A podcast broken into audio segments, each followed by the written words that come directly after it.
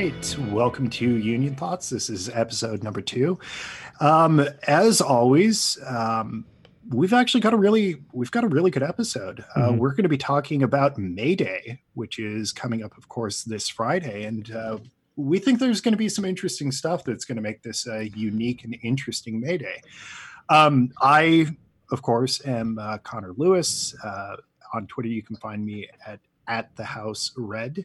Uh, I'm a union rep in Pennsylvania and an editor of the labor publication Strike Wave. Um, and then, yeah, um, we also have uh, Diana. Hey, sorry, I was on mute having a conversation with my cat.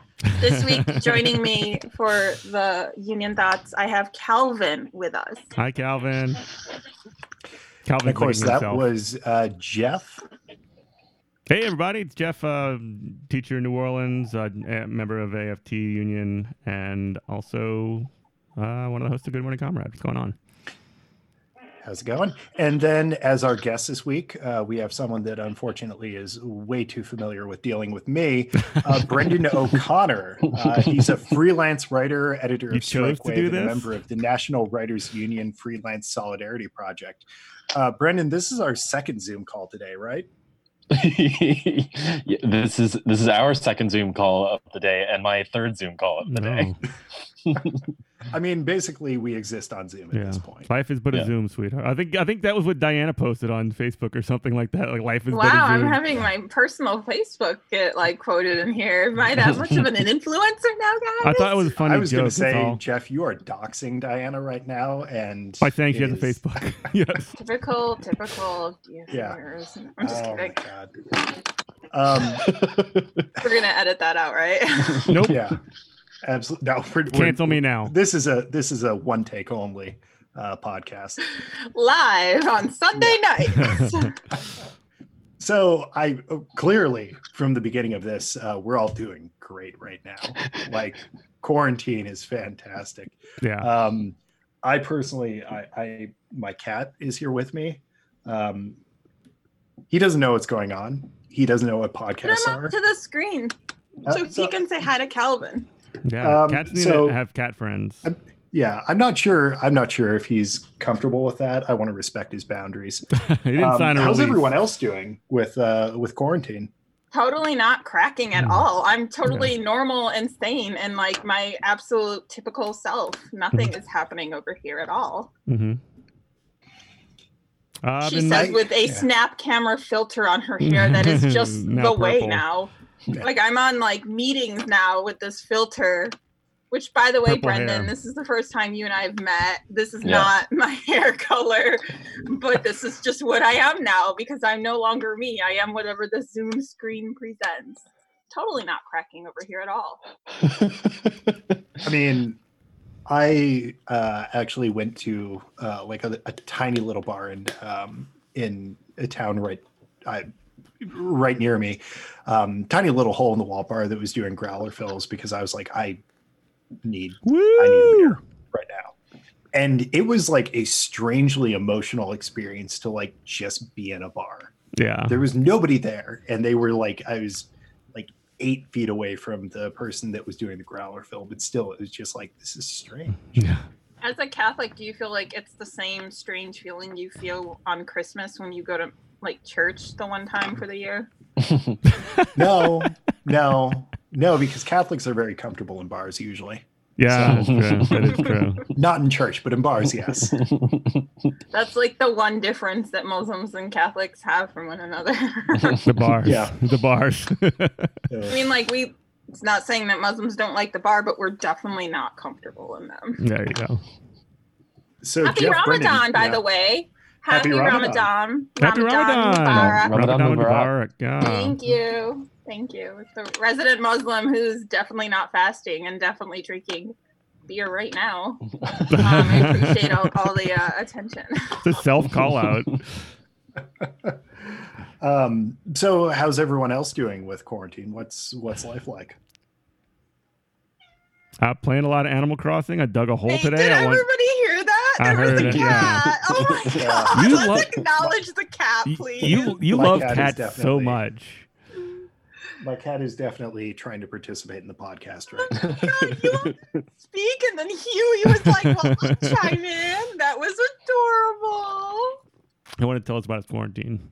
Oh my god. How about you, Brendan? Uh, I'm, yeah, I'm, I'm, you know, hanging in there. My Mhm. cat is also with me. She's very quiet. She, she, she won't chime in. What's her name? Um, uh, her name is Rabbit.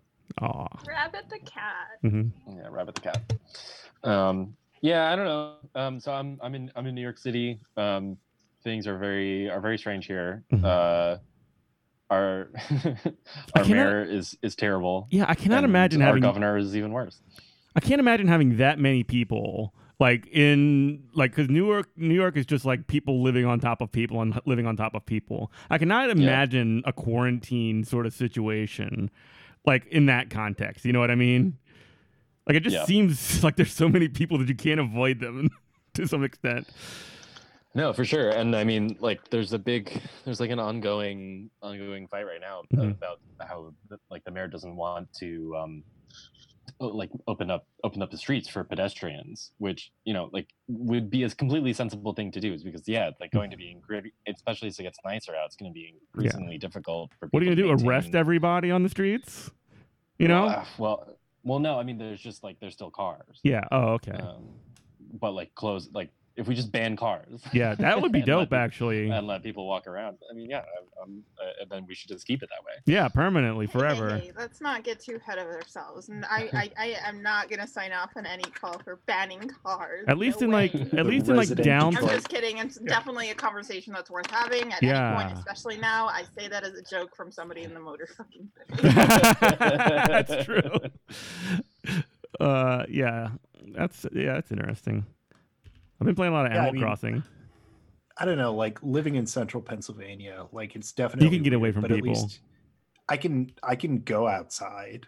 Like there's no problem going outside. Like I can travel places and like be exist in a not like hermetically sealed environment. Yeah. So I Well, congratulations on not having a dictator bitch governor like us in Michigan. We're clearly like, if I even like even like thought about outside, then I'm totally gonna just get arrested on the spot because that is like all of my um, freedom are being infringed upon right now because right. my governor's different than yours in that So- she's just a bitch.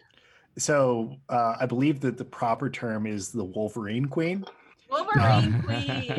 You So- need so to explain- genuflect appropriately explain when what's you're happening. addressing the Wolverine Queen. Explain what you're talking about, Diana. we can we can have a comprehensive conversation about Gretchen Whitmer that is serious and based on other things that's important to have, especially considering how much she's getting pulled into a national conversation, what have you. But right now, let's just appreciate that these idiot right wingers are trying to like get her by giving her the nickname Wolverine Queen. That sounds kind of cool, actually, though. Doesn't I that will sound say cool? this Ass to their yeah. credit, they got her ass only because Gretchen Whitmer is a Spartan. Oh, literally something that only matters to people from the so Michigan. I don't really know if like calling Ohio, them maybe. stupid in that like they got her. However, I feel like I totally want to own that nickname. Wolverine Queen is a hell of a badass nickname, yeah, that's fucking metal as hell. Yeah. isn't Like, it? Yeah, the Wolverine. yeah, Wolverine is just a cool- Blue! I Wo- gotta Wolverine's say, just a cool Queen word. Would be so much cooler though. Uh, differently Nah. When you're from the. Wolverine state, though. Mm. I mean, I'm not gonna lie. I literally thought until like maybe three months ago, like the whole thing about like Red Dawn and Wolverines had something to do with Michigan. it absolutely had to do with Michigan. Red Dawn. No, it doesn't. It's Colorado. Oh, Red Dawn. I thought you were talking about the movie. No, like, no, not the not the remake, the new original one. Like I thought it was like I thought the whole Wolverine thing was like, oh, of course, like ridiculous like right wing militia anti-communism stuff michigan wolverines it all makes sense Go blue. Hey, it's a lot cooler than like Nittany Lion Queen would have been. Eh, well So moving on, we want to. What do we want to talk about today? uh, i think Mayday. yeah mayday's coming up Mhm. um i so What's Mayday, Connor? I don't know, but like, isn't so? Jeff, you've been playing a lot of Animal Crossing, right? Um, is it? I've been like, I literally like in preparation for this episode did a bunch of googling, and like uh-huh. half of the shit that I came across was all about an Animal Crossing update. I haven't been playing it. I couldn't find a Nintendo Switch anywhere. Like, why is everything on strike?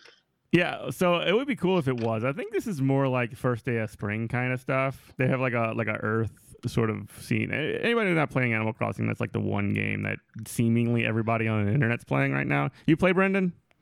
No. No. But anyway, it's like you have you go on this island and you like playing Call of Duty. ah, you, so you're just murdering people instead of like growing I've flowers. Been playing, uh, I played The Last of Us on PlayStation 4. This was a bad fucking time to play The Last of Us. Uh-huh. It's all yeah. about a pandemic. I couldn't really do Call of Duty. I don't know. I just was. I don't know. I, first person shooters make me nauseous. I don't know what it is. It's the tunnel thing. If yeah. my brother ever stopped hogging the damn PS4, I'm gonna totally get into Final Fantasy VII remake. Ah. Uh, yeah, that's on my list. So I, I'm just I'm curious. Since Animal Crossing came up, who the fuck is Tom Nook? Tom Nook. Okay, so Tom Nook is like this little, like a raccoon. It's called a tanuki, right? It's like a Wolverine dog guy. He's, and the first thing you do when you show up on this like island is he's like, "Oh yeah, here's your your tent, and this is where you're gonna live. And oh, by the way, you owe me fifty thousand bells, which is like the currency that I made up and that I control. you know, it's like one of these sorts of things that you're just constantly in debt to this guy. I uh, saw a little screenshot. Is this an indentured servant? Yeah. I saw him, and I'm like, this motherfucker is so cute. He's adorable, but he's also a monster. What is he an adorable loan shark? Yeah. And then he oh said he goes on to say that oh I created my own currency called miles and if you do these things that I determined to be worthy of miles then you get them and you you know you could you can purchase these things on my own like secret market. It's like the economics of this game are absolutely ridiculous. And then when you consider to extrapolate that cuz this is like an online game and everybody can like has their own little island and each island has a Tom Nook. I don't know if they're the same Tom Nook. I don't know if there's just a Tom Nook like just everywhere. I don't know if there's a central hive mind of Tom Nooks, but it's mm. just a mm. real, real hair raising situation when you think about it. Honestly, I mean, like, does I'm... that really sound too unfamiliar with our no. reality right now? There's a Tom no. Nook on every one yeah. of our fucking islands. Yeah. All of us know a Tom Nook. A combination boss. Like we all know a Tom Nook. And speaking of the Tom Nooks or shall we just put it in layman's terms, the landlords of the world. Yeah. I hear that May Day this year falls on, I don't know, rent is due day. Doesn't it always? Well, I mean, like, it does every year. Oh yeah, that's true. But what's unique about this year? People can't pay rent yeah. right now. It's, it's, so it's, it's, rent is due during a pandemic. Every other important thing matters the most. Like I think right now, how are people going to pay the rent on May first? Yeah, so like this is a really interesting question that like is a unique thing about May Day this year that like, and we'll get into like the the background of May Day, um, but one of the unique things this year is that there's a lot of like discussion around like tenant strikes and mm-hmm. just and the reality that like a lot of Americans right now we're at we're at what hovering at like 20% unemployment? Is it it's, it changes if it's not high if it's not that it's higher. Yeah like at least 20% unemployment like 98% of certain industries yeah. yeah and a lot of industries like the vast majority if not nearly everyone is laid off.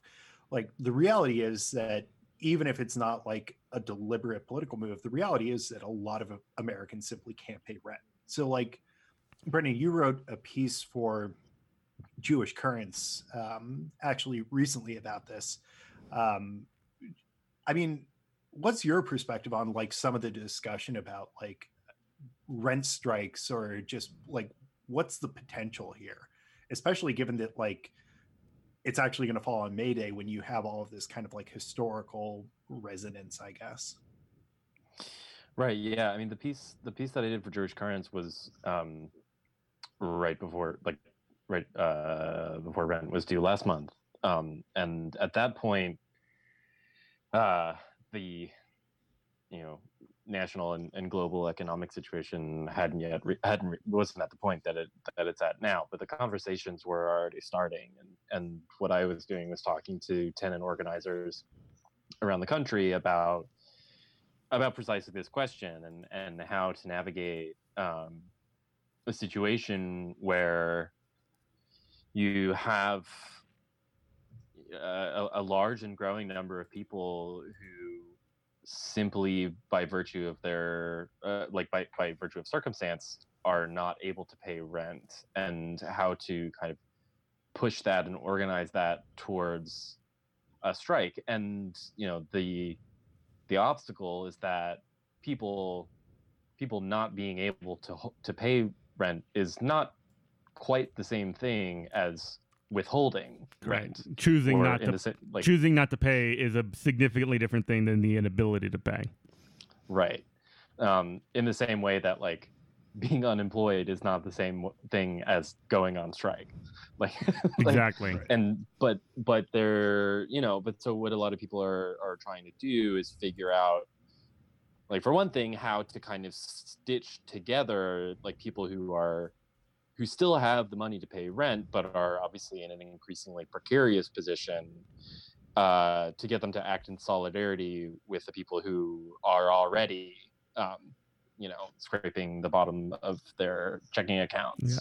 Yeah. Um, so that, like, if there's one person in your building who can't pay, then nobody should pay. Mm-hmm. Um, and and you know when when when I talk to folks about a month ago, like I said, this was kind. This were kind of we were kind of still in the early stages of this, and there were a lot of people who, uh, frankly, there were a lot of people who were like not experienced ten, tenant organizers who were getting activated and getting mobilizing around this, which mm-hmm. um, on the one hand is really exciting, and and the other hand meant that like people were having to learn really quickly how difficult tenant organizing is.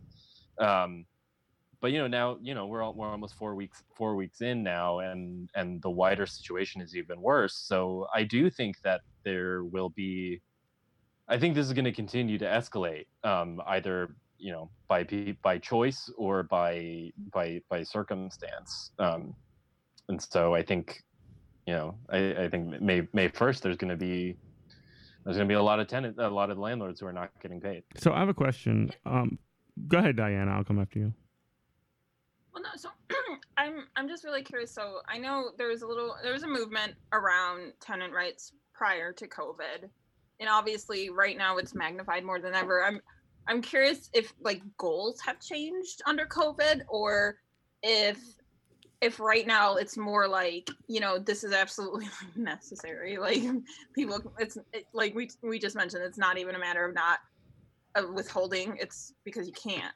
Mm-hmm. And I'm just wondering if like what kind of what are like the organizing wins right now and if they differ than what they would have been before COVID because I wonder how it also connects to like local ordinances that are being passed and like the pressure that's happening on city councils and you know at what mm. level is it the most like pressure is uh, uh, maybe that's just for politically but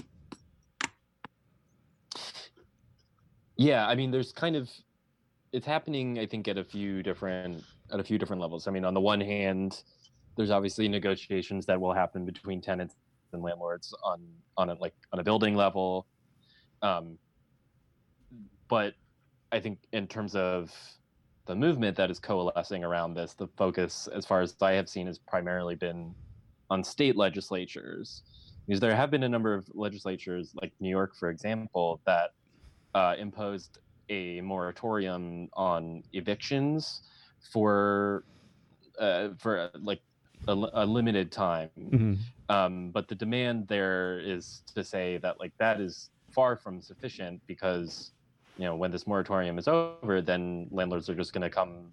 They're going to come for their money. You know, several and so months what of is necessary is uh, uh, to to cancel um, to cancel both rent payments and and mortgage payments. Mm-hmm. Um, so there's an interesting kind of alignment of interests as well between tenants and landlords or or even smaller developers who are finding themselves um, you know stretched thin because they have to pay off their mortgages Yeah. So I guess one of the things that I uh, really think about when it comes to these kind of situations, when I see um, these kind of movements or you know energy behind things like strikes or rent strikes in this situation uh, coming up in cities, I think you listed about at least half a dozen. I think you had Durham in there. You had um, parts of Washington. You had D.C., New York, and, and California. Um, do you have any idea what happens in sort of less densely populated, less urban areas when it comes to things like rent and organizing tenants, or is that something that's really a, not comparable? That is a great question, um, to which I don't really have an answer. Mhm. Um, I think that you know uh, the as as difficult as tenant organizing is in in cities where like people are all stacked on top of each other. Um, when people when folks are are spread out, I think it becomes even harder. Which is not to say it's any less necessary. Um, sure. but no, I'm not. I'm not really sure what what the status is, and and and out, outside of the cities. Okay, thank you. It, it's really interesting when I see this kind of situation. Like, hopefully, like this can become something that develops the energy to become something that has legs to kind of push forward nationally. Uh, so that's sort of one of the things that that kind of catches me up when it comes to this sort of Mhm. thing. Diana. Yeah, and so like bringing it back to May Day, like May first is May Day every year, right? And Exactly. Apparently, as I learned in this podcast today, it's where rent is due every year, May first. so is, is maybe that just bringing it back is is that maybe something that we can start looking forward to now under COVID that all the organizing, uh, however creative that might be right now around tenant uh, rights and May 1st coming up this year, what's it going to look like May 1st, 2021 and 2022 for tenant rights? Yeah. That's that's a really good point. And actually, like maybe it would be helpful for us to just kind of like take a step back and like, what is May Day? Like just for, for the benefit of our like listeners, like what is May Day? Yeah. What the hell is Mayday? So I I mean, ancient pagan festival. Uh, yeah, there is that. Um, in fact, my friend You have my Scott attention. Would, yeah, would insist, uh, and like as a, as a Catholic, I need to insist on the fact that it is one of two feast days of the Catholic patron saint of workers, Saint Joseph the Worker. You know, Oh, husband didn't know to Mother Mary, uh, the father of, uh, et cetera, et Heard of him? But yeah, I, I heard of him. Um, so, I mean, Mayday. I mean, since the Haymarket affair, whatever you want to call it, uh, in the late 19th century, um, has kind of been selected by labor militants, by um, you know, especially like the left, um, especially the Second International, uh, the Second Socialist International, has been kind of like designated as International Workers' Day. hmm Um, and And the Haymarket affair was a was an explosion that took place, and there was a basically a bombing of a market, the Haymarket, right? right, And a riot. so yeah, there's it. it was I'm doing a terrible was- job because I don't have my thoughts together, but No, no, it, it was wow. it was basically like we should do a segment of Jeff Oh, describes Yeah. labor history. I think that we need like a drunk history episode that is just Jeff describing labor. I can do that. Um, I think there actually is a drunk history episode on the Haymarket uh, affair. Yeah. Um, I mean, the Haymarket affair was basically um, labor Protests depending on who you ask. Uh, there may have been a bomb thrown. You may assign blame different places, but effect- Mm-hmm. Effectively, it was you know a labor demonstration um, in um, in uh, the 1880s um, over you know just god awful working conditions for working Americans at that Exactly. time. Um, that said, organized labor has spent the subsequent, I'm not a math guy, 140 years or so, um, running Long away time. from that. And of course, we have Labor Day in September as like a more politically, you know, sanitized alternative to May Day. Um, so historically, I've never heard Labor Day described as the politically sanitized version of May Day. well, that that reflects Somebody that has some just yeah. saltiness about Labor Day. I can't wait for So- September's episode. Yeah, my, my thing about Labor, Day, Oh, our Labor Day episode is going to just be me drunken ranting. m- my thing about um, Labor Day is that like, hey, why not? Why can't workers get two days? Yeah, you know, Labor Day week's Union Buster of the Week is going to be Labor Day. Yes. um, we we can have two workers' holidays as a as a treat. Um, so, uh, so I mean, historically speaking, like May Day has a lot of resonance for workers, but it's also never really been embraced by, for lack of a better term, like the mainstream of the American labor Right. movement. But one of the interesting things just that has been added onto it in the past like 14 15 years uh, and i this is a personally a really resonant experience for me is in 2006 of course um, you have the second bush administration um, quote unquote immigration reforms and a lot of nationwide um, immigrant justice protests occurred on May Day in 2006. And I remember this because I grew up in Los Angeles and I remember my high school basically shut down for all these protests. And so it's become, on the one hand, it originally was, you know, steeped in the labor movement, the militant wing of the labor movement. And it's become both that, but also like this day that's really resonant with like the immigrant justice uh, movement. Um, Right. which has sometimes been like a thorny issue for organized labor. So, so like that's kind of like the background of like Labor Day in a nutshell. Right. Um, Cool. May And now and now May Day is not now Labor Day. May Day. and now May Day is such a sort of a key moment, and it kind of it comes at a very sort of interesting time, like we said before, when people aren't working and rent is obviously due like it is every year on the first of the month. It's just a very interesting sort of timing in this whole situation. Um, because there's been very little rent relief that's been given to directly to none related tenants, uh, and, and anything that's been given to people is to like to the landlords, large landlords, large scale landlords for sure. I mean, has there been any like, is there anyone that's doing renters' rights correctly right now? I was about to ask that question, Yeah. Brendan. Like, is there who's doing it the best right now? yeah, is, you're like, really the putting, precedent You're really putting me is- on the spot. Uh, You're well, what. I mean, what what what um what what would it mean to be doing uh, tenants' rights correctly? Where has maybe any like local legislation been passed? Where who's having the best kind of leadership? Is Who's- there anybody that we can just give some credit to? Who's been the most Some successful? shout out that we can look forward to, point out. Uh, yes. Um, the the, the, the, the, the uh, Housing Justice for All is a coalition in New York um, that has been doing a lot of really good work. And, the, you know, there are like electeds who are okay, like who are decent. Mhm. Um, What what, what Uh, what's okay? Like, what is the right thing to do right now?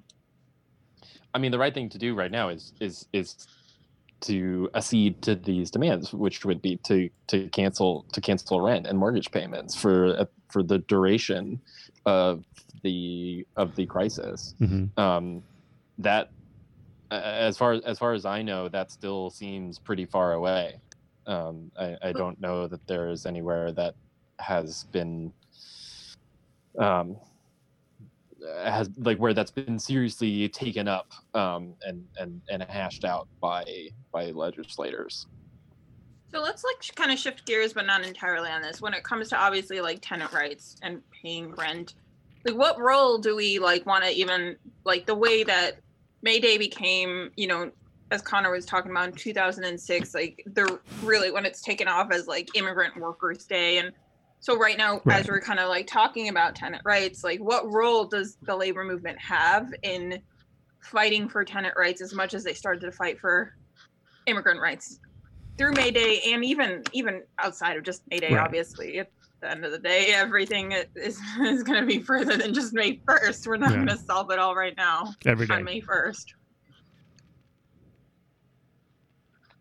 You know, I did a, I did an interview with um, an activist with the uh, Longshore uh, workers in uh, Tacoma, Washington, a couple of years ago now, um, where he pointed out that basically, like, the landlord is like the same way that you have a work boss, the landlord is your home boss.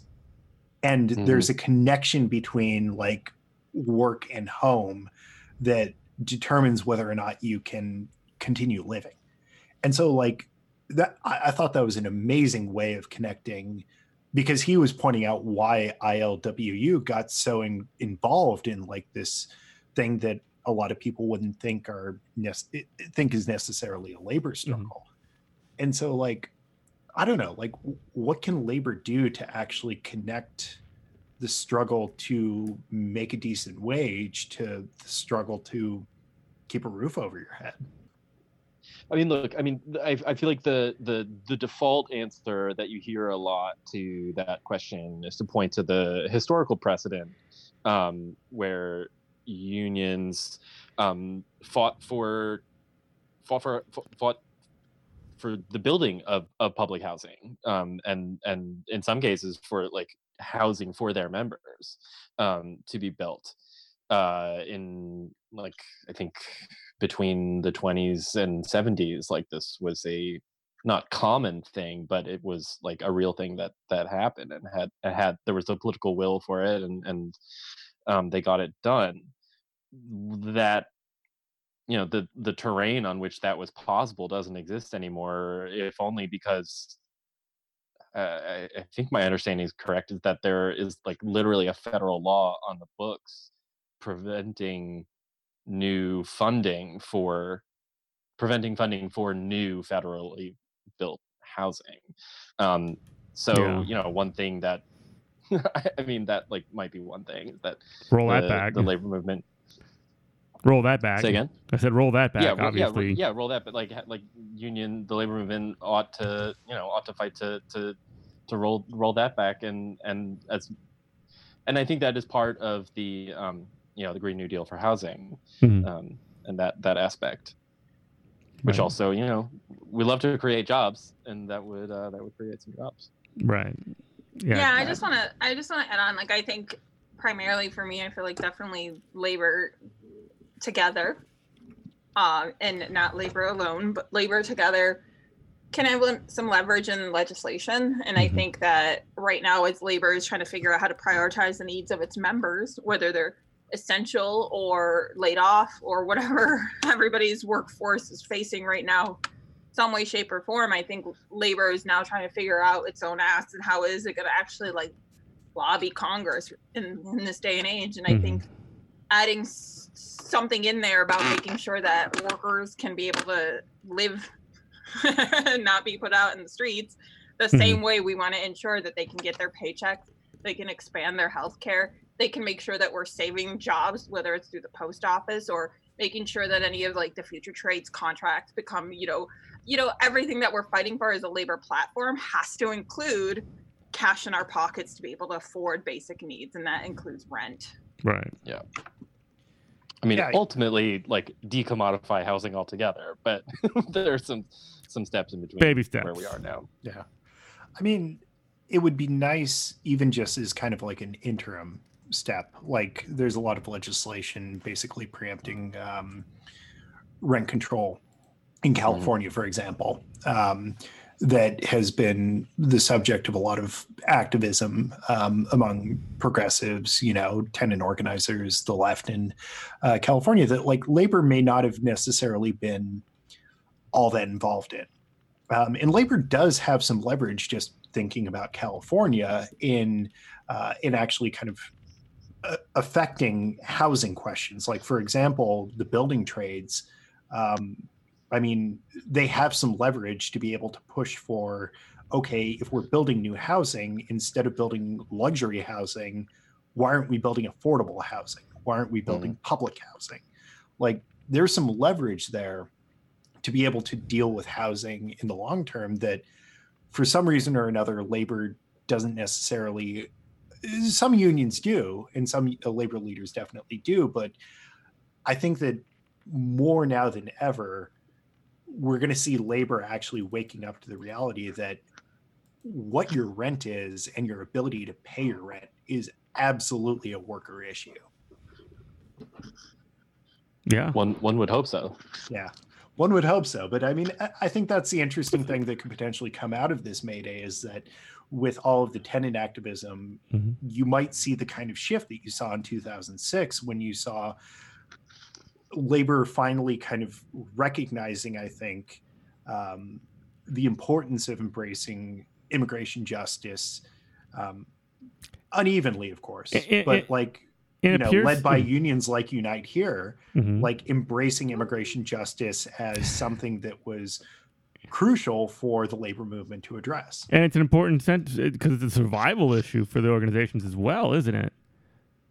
I mean, if, if we have a, a labor movement that, that has members that can't afford to uh, can't afford to live in any sense like they can't afford housing they can't afford food they can't afford whatever how are they also expected to be able to sort of contribute any extra energy time or money to to whatever union they're a part of? It's also it's also an organizing opportunity too. Like absolutely about, it is what do we got right now it's like when you think about people are out of work so they don't really even have paychecks but also health insurance like there's no like opportunity right now mm-hmm. that, and because people are so dire and like mm-hmm. needing to like prioritize just such basic like as was mentioned just survival needs and like shelter over your head is one of them and Important. and i think that like when the argument in the past when you have like tenant rights justice is like well landlords aren't all bad and you know, they're just trying to blah, blah, blah, and blah, blah, blah. Like, none of that is mattering right now. It's all irrelevant. Mm-hmm. No one can even say that somebody who can't pay rent right now is doing it because they're lazy. And if, oh, you can't afford rent on this job, why don't you just go get a better one? Guess what? There's literally no jobs. Like, mm-hmm. there's no other choice. And they think things are just so dire that when you're coming to new organizing right now, those dire moments are all people are looking for. I mean, that's that's an incredible point that this is an opportunity for labor because and i'm just thinking about this like organized labor even if they were just to map out like even if they were just to map out where their members live like especially in high density areas like if the local central labor council yeah they would be able to like find like okay we've got union members across this this and this union that all live in this same apartment building. Why don't we pressure for you know like rent forgiveness mm-hmm. for the duration of the pandemic? Like even if we can't engage them in normal you know workplace issues this is still even in you know the normal kind of like labor interpretation of what their jobs are you know like this is a bread and butter issue. The ability to pay rent or to get evicted like what happens with your home is still a bread and butter issue. So if we can engage them at the workplace why aren't we engaging them at home? Mm-hmm. yes we want bread but we also want shelter too. I mean this this kind of for me prompts the question though that or I guess like where the comparison to 2006 sort of breaks down is that you know and and also the, uh, uh, my understanding of, of what happened is that there was it was really kind of a series of of escalating strikes and escalating uh, d- days without a, days without an immigrant, days without a migrant mm-hmm. worker mm-hmm. that culminated in in May 1st when as as you said like Los Angeles was basically shut down. Like other major cities were were effect like they were effectively general strikes, um, and that I think like the AFL-CIO was like kind of like was starting to change its orientation towards migrant labor, but that you know those those kinds of demonstrations and those kinds of strikes like solidify that, and we can't do that right now. Like they're you know what sol- what solidarity demands is is is social distancing is is, is staying is staying home yada yada yada mm-hmm. so like theoretically it makes sense to me that this is an opportunity for stitching together these kinds of struggles but it's hard for me to see how that is enacted um, through collect through collective, Collective action, action. and and, and concert like the, the mass mass mass movements because like what are we what are we supposed to do So there, I think maybe that's like a good the question yeah. of the week every week right now. No matter Right. what we're talking about when we talk about the labor movement, like what are we supposed to do Yeah. so like yeah like, Like, yeah like what is to absolutely. done? Absolutely. And I think at the end of the day, it's like, how are we getting creative over over Yeah. years and years? We in the movement have to adjust and adapt to whatever the situation is. And it sucks because Yeah. there's a lot of opportunity right now that is just like, unless we figure out how to be creative over figuring it out digitally or however, like we can't lose the momentum because as soon as things open back up, whether it's a year from now or a week from now, that momentum is gonna die down a little bit. Oh, a lot. Like, yeah. It, it and it's I like it, it'll be really disappointing if we all go through this hell life and nothing comes to show Yeah. for it. You Well, know- you know, I, I, I kind of, I see where you're coming from, but I also look at it from the perspective of our job in the interim is to keep to stoke the fires to make sure that instead of it dying down when this all like is lifted, we're ready to just you know come out swinging.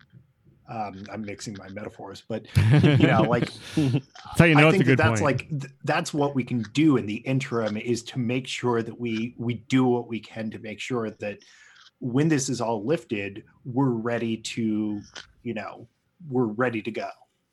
Um, we're not going to win it right now Mhm. because uh, our hands are tied in what we can do, but we're able to set up winning it in eight months, ten months, however long it takes. and, and, and is there going to be a critical moment when when everybody does sort of like when this thing does sort of lift and everybody suddenly kind of goes back to work at the same time that's kind of a really rubber hits the road pivotal moment for for a lot of folks Hmm. and You know, that point was, was brought up to me actually earlier today. I had somebody point out who's like, I'm going to be going into the workforce the same time as like 40 million people, and that scares me. And I hadn't even realized that.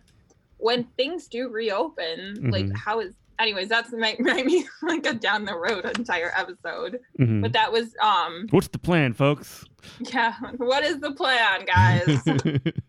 Uh, Let's, us collectively, this group of four here right now, we should And figure it out. would- if you would like to learn how to win a uh, workers' power over the American economy when COVID nineteen pandemic has ended, uh, please continue listening to Union Thoughts. You can follow us at at Union Thought Pod on Twitter. Um, we have all the answers. I think we just came up with a slogan. Union thoughts. We have all the answers. i So, I thought we mean, would be the official podcast of big labor Thinking about like oh, I love that. The official podcast of Big Labor. Hell yeah. Proud to be Big Labor. so uh, thinking about like w- like this question of what we can and can't do and what the point of doing anything right now is is like a very active question for anyone that's trying to do like any kind of activism like what can labor do right now like Mhm. what can workers do right now or what are they doing like wh- there's a lot of stuff planned for may day so Mhm. like what so like thinking a little bit about like this big question of what can be done like obviously it's not going to be perfect we're not going to like we're not going to win everything right now but we can keep the fires kind of burning like what do you do yeah what do you do right now or what is happening right now i mean A lot on Zoom.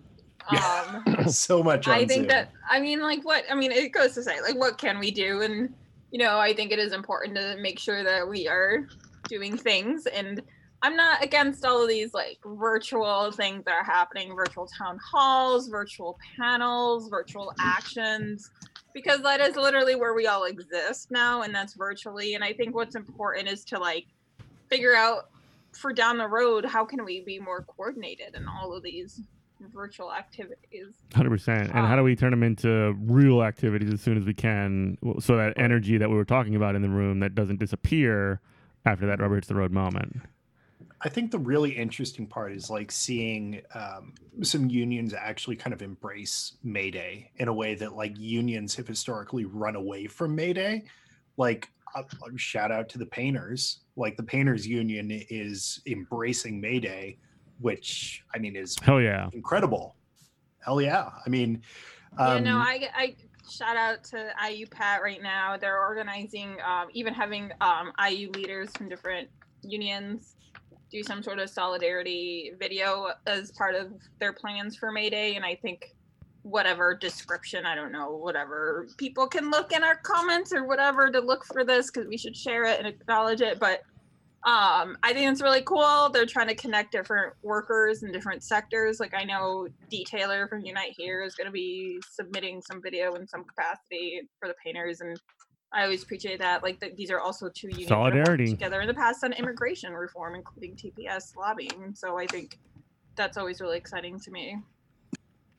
and it seems like a lot of like just rank and file kind of like even outside of like the normal structure of labor unions like new orleans hospitality workers like a lot of target workers Amazon, out to Local Instacart, like 23. whole foods like what what's that Shout out to Local 23. Yep.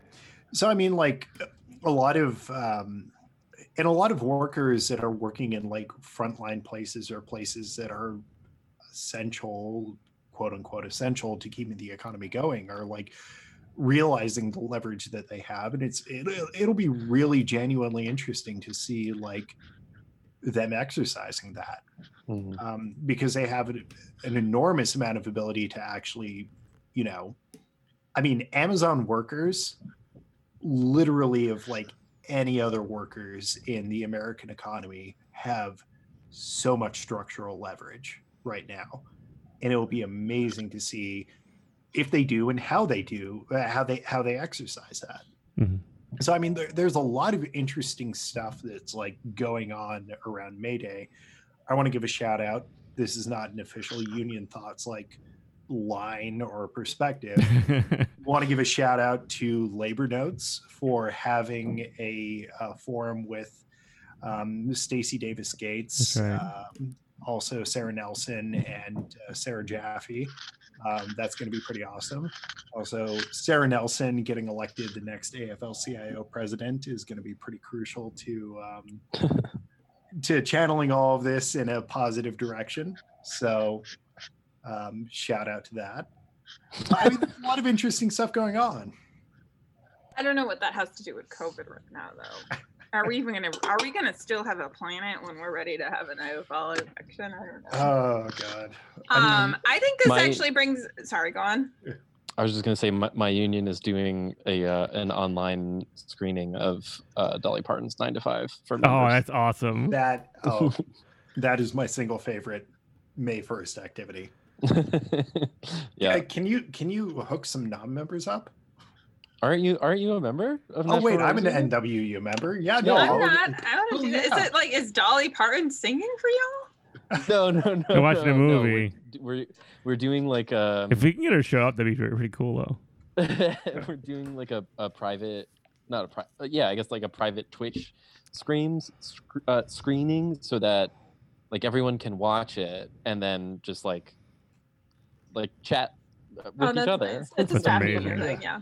I love it. Um, so I think bringing up um, Amazon and Whole Foods is a really great segue into Union Buster of the Week. Ooh, all right. I think under COVID, if we even wanted to make Union Buster of the Week, like what's Amazon doing now, we could, but we'll try to be more topical. However, I think Union Buster of the Week this week, this one could be forever. they forever. made the cut. Like honestly, uh, we'll be upfront. Amazon could be like Jeff Bezos specifically could be the union buster of the week literally every fucking week. Like he honestly might just be our permanent union buster of the week. Lifetime achievement. We'll just name it. We'll just name it after him. We'll name it after him. The Jeff of the Week. Bezos Memorial Union Buster of the Week Award. Oh, honestly, okay. So in future episodes, it is going to be the Jeff Bezos Union Buster of the Week. I, Um, I disagree with that. I don't think he's historically the worst union buster out there. I'm pretty sure All right. Connor, literally your grandfather has probably done worse to the labor Uh, movement than okay. Jeff Bezos. Andrew Carnegie. We'll go with Andrew Carnegie then. I'm gonna Um, toss this go though on, to go our on. guest. Let's have Henry our Ford. guest Yeah. kick off.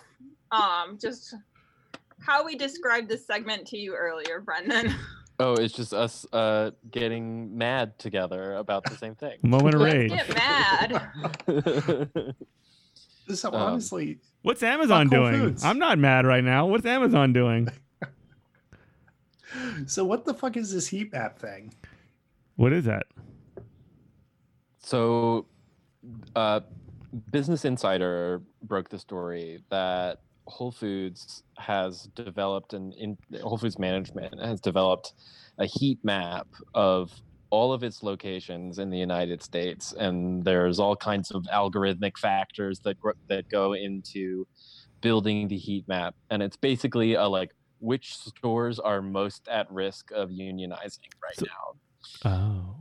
and what i mean and this is like i think fairly common practice and amongst lots of big companies to do this kind of thing but was what was interesting to me about the story was that they were actually able to describe like what are the factors like what are the variables that whole foods considers to be uh like to be risk risk risk factors in in union unionization Mhm. um, and one of the things that jumped out at me about this was that, as far as the bosses at Whole Foods are concerned, the more um, diverse the workforce at a given store is, the less likely they are to unionize.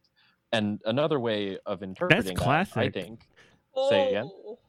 That's sort of like Another way- classic though, like like dividing, like exactly. oh, we're gonna hire some Italians or whatever. Like like that goes back to the 1800s.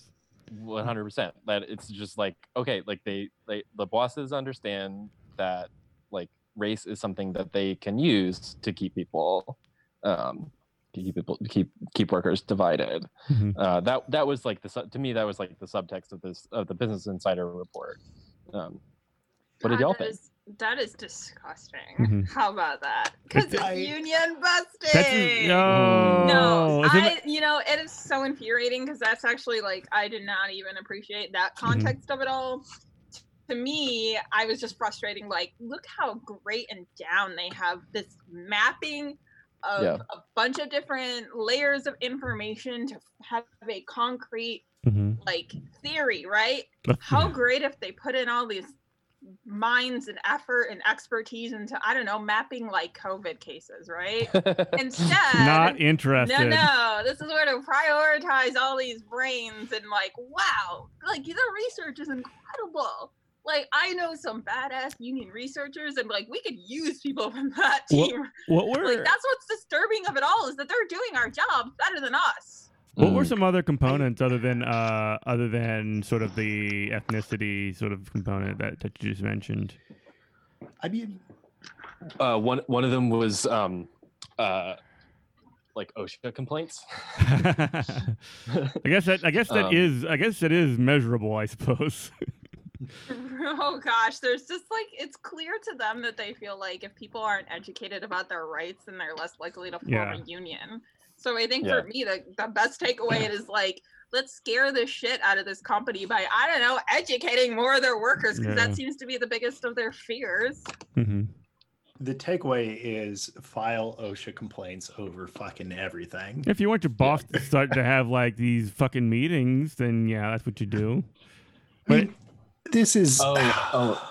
oh also God. also okay let me let me just let me just read these these two lines from from the story Uh huh. um, the store's individual risk scores are calculated from more than two dozen metrics including employee quote unquote loyalty Whoa. turnover and racial diversity tip line calls to human resources hr Ah! is not your friend folks Never has been, Uh, never will be. proximity proximity to a union office and violations recorded by OSHA. MAP also tracks local economic and demographic factors such as the unemployment rate in a store's location and the percentage of families in the area living below the poverty line. Pay him more then if you don't want him to be pissed off. this is so again. This Wait, I just want to point out. Remember when they announced they're like, "Oh my god, thank you so much, Amazon, for deciding to give us fifteen dollars an hour." yeah. Let's think about that again, Yeah. based on what was you just read out loud. Why did they do that? And- I just this is all again, all of these factors, all of the effort, all of the money, the labor, everything put into tracking whether or not workers were inclined to organize. That was a decision that these motherfuckers made to put this money, this effort, this labor into tracking whether or not their organ their their workers would organize rather than fucking paying them. That's Like, because it, this it is probably saves all- them money in the long run. I mean, let's be completely honest here. But, but by, by having a sword, you know, over the workers at all times, they're, I mean, essentially, they're paying. They're, they've made a calculation that it's worth it to do the bullshit that they're doing.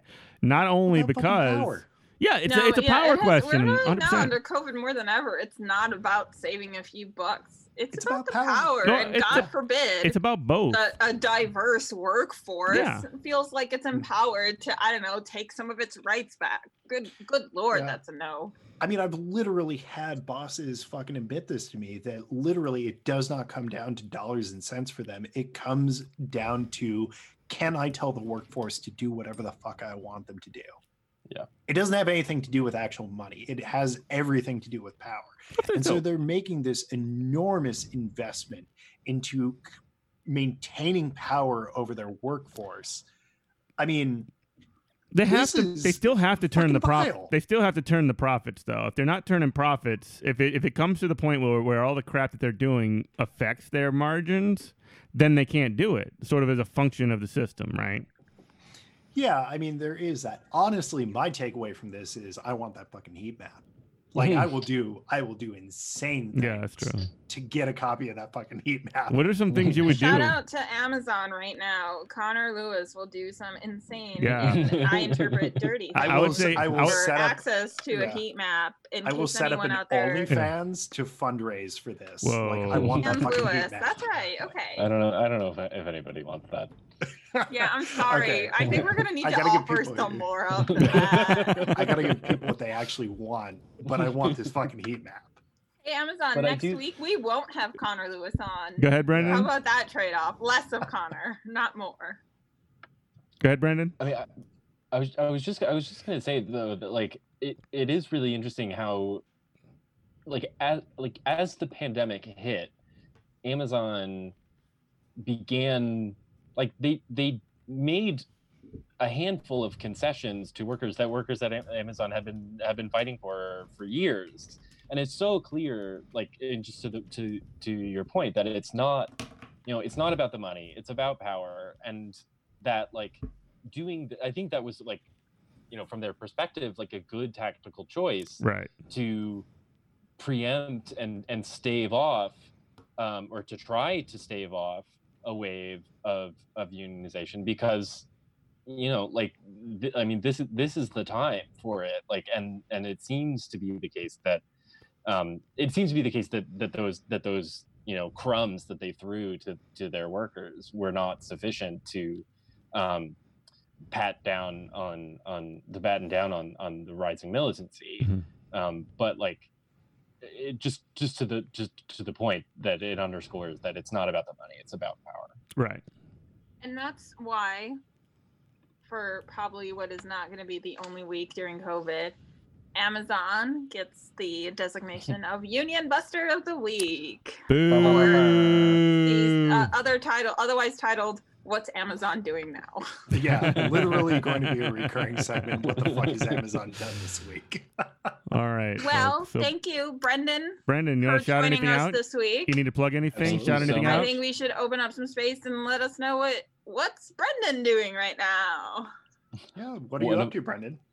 what Plugs am I and doing shout right now um right now uh well, oh god what am i doing um work wise i am uh I owe my uh, my editors at Haymarket a, a draft of my book at the end of this week. What are you writing a book about? um, Awesome. I shared an office with Haymarket oh for a yeah. while. Yeah. Um, What's your book about? so it is about uh, immigration, Mhm. capitalism, and the far right. Oh wow! And when can we expect that? Uh, right now, it is due to be published in September. Oh, Um, as That's far as. I know, that's still you know we're still on schedule. Um, but obviously it's su- subject subject to change. Mm-hmm. Hopefully, Brendan's book and Baby Yoda are on schedule for fall. Yeah, I, And- I also hope that. and we can follow you on Twitter at Grendan. At, you can follow me on Twitter at underscore Grendan, Mhm. G R E N D A N. Cool. So absolutely fantastic, and you can uh, find a little bit more of Brendan's work. He's a regular columnist at uh, the Baffler, so you can Mhm. find him there. Uh, he freelances with a number of publications, and of course, and this is a shameless self promotion as well. Um, he is part of the editorial collective of uh, Strike Wave, which I am also a part of the editorial collective. Um, so you can see his work there as well.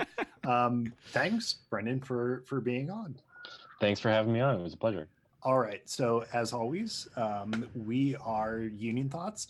Um, I'm Connor. Uh, you can follow me at at the House of Red on Twitter. Um, don't follow me on any other social media platform, just Twitter. Uh, Done. There's going to be enough bad takes on just Twitter. Uh, and then, of course, we have Diana. You can follow me at Hey Diana, but also I just have to say Connor has like my favorite Twitter handle out there. The House Red, it's a good one. oh, we're getting real. We're getting real here now.